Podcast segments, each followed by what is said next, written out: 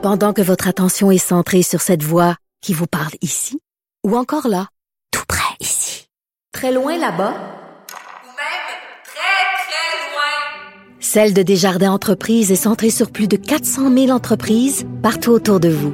Depuis plus de 120 ans, nos équipes dédiées accompagnent les entrepreneurs d'ici à chaque étape pour qu'ils puissent rester centrés sur ce qui compte, la croissance de leur entreprise.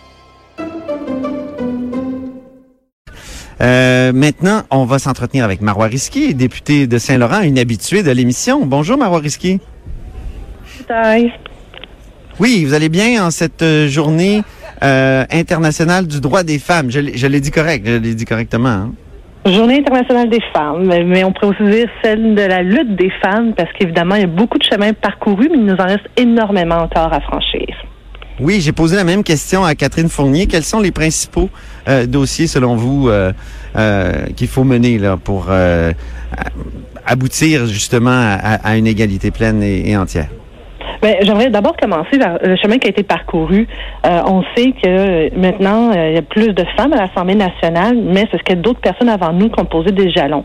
On se rappelle en 2007, il y a eu d'abord un premier Conseil des ministres paritaire, mais aussi la même année, euh, le, moi je me rappelle, le premier ministre Jean Charest avait dit, ben ça prendrait aussi la parité sur les conseils d'administration des sociétés d'État.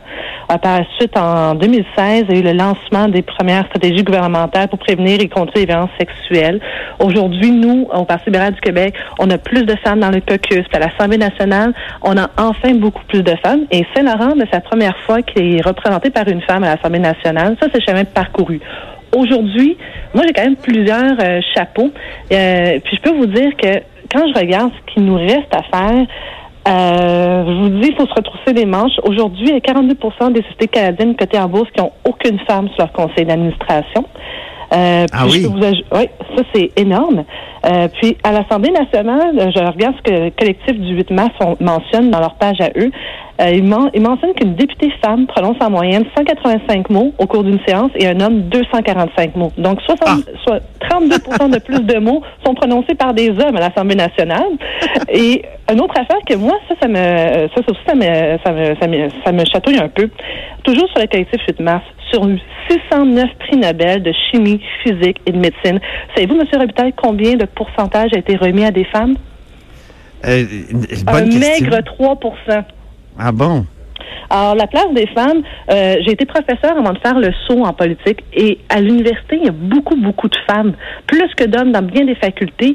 Mais quand Ben oui. on arrive dans les postes décisionnels, moi, j'ai hâte de voir toutes ces femmes qui sont dans nos bancs d'école, qui sont sur le marché du travail, accéder aux plus hautes marches de notre société. Et ça, ça passe par vraiment, euh, oui, des politiques publiques qui vont s'assurer que les femmes aient tous les outils nécessaires. Mais je vais vous dire une statistique qui me frappe le plus. Quand on parle d'outils nécessaires pour réussir, quand une femme a peur, ben, malheureusement, elle n'a pas tous les outils nécessaires. Et à Montréal, 94% des femmes adoptent une stratégie euh, pour se sentir en sécurité lors de leur déplacement. Ça, ça veut Ah dire qu'une femme qui prend le métro, tard le soir, ben, ça se peut qu'elle ne se sente pas en sécurité. Alors, on Mhm. doit tout faire dans nos politiques pour s'assurer que nos femmes, partout où elles se déplacent, elles se sentent en sécurité. Pour parler plus précisément de la politique, est-ce qu'il y a une analyse féministe à faire sur ce qui s'est passé à Ottawa euh, cette semaine avec euh, Jody Wilson-Raybould et Jane Philpott? Je pense pas que c'est une analyse qui doit être purement euh, féministe là-dedans. C'est vraiment ce dossier qui touche vraiment la séparation des pouvoirs, l'éthique et la moralité. Euh, c'est sûr que là-dessus, moi, je peux, on pourrait prendre une autre analyse. Le 12 janvier 2019, moi, j'étais très, très fière d'être canadienne lorsque j'ai vu qu'il y avait une jeune saoudienne de 18 ans qui quittait l'Indonésie pour s'en venir ici au Canada.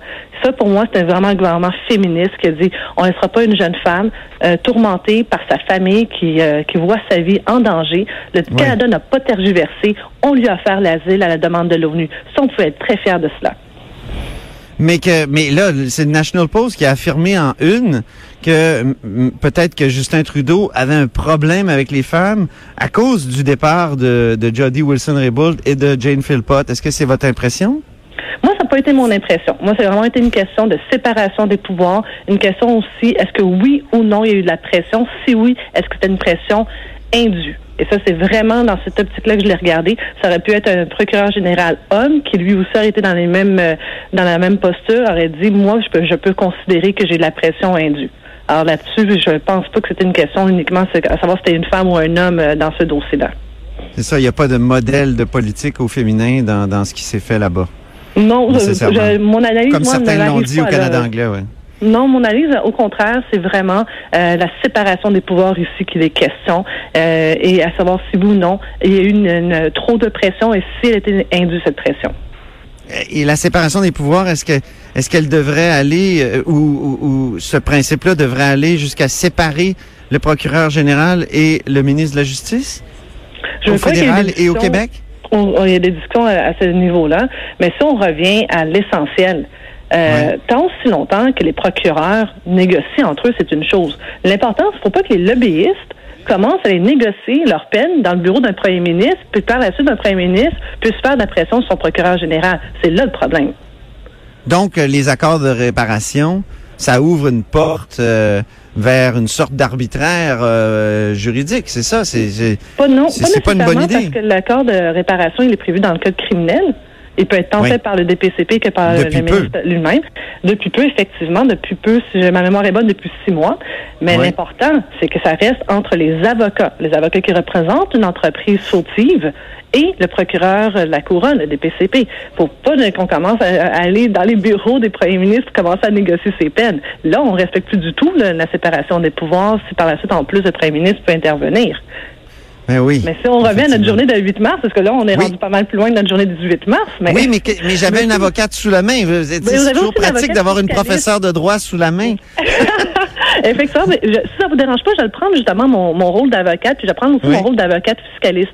Un des enjeux pourquoi que j'ai fait le son en politique, c'est la lutte contre les paradis fiscaux.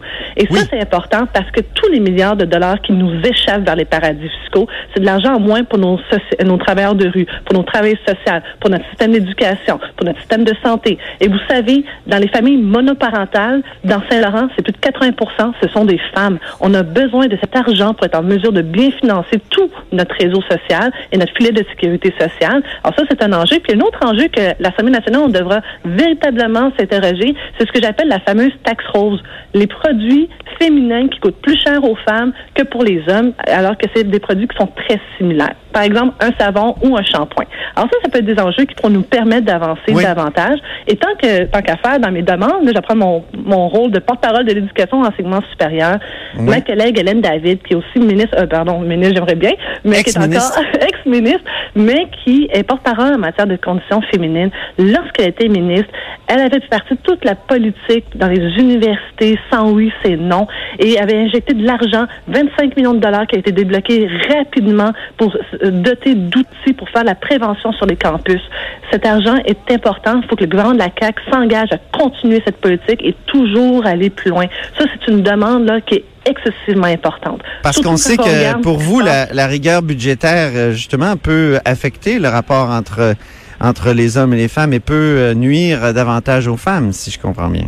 Absolument, ça va nuire davantage, selon moi, oui, ça va nuire davantage aux femmes, parce que quand on regarde les chiffres, ils parlent d'eux-mêmes. Alors qu'on parle d'une famille monoparentale, quand je vous dis qu'à 80% ce sont des femmes dans Saint-Laurent, c'est un gros chiffre. Et quand on dit euh, euh, femme monoparentale, il faut aussi savoir que souvent, ce sont elles qui vont occuper des emplois précaires et au salaire minimum.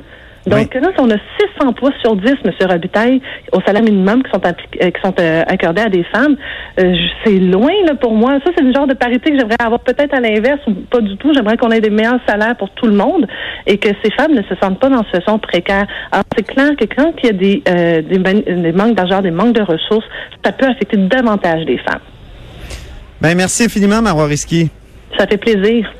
Marois Risky est député libéral de Saint-Laurent. Après la pause, euh, Annabelle Blais et Lionel Mené, donc Annabelle et Lionel, pour une revue de la semaine en linguistique et en chanson. De 13 à 14. Là-haut sur la colline.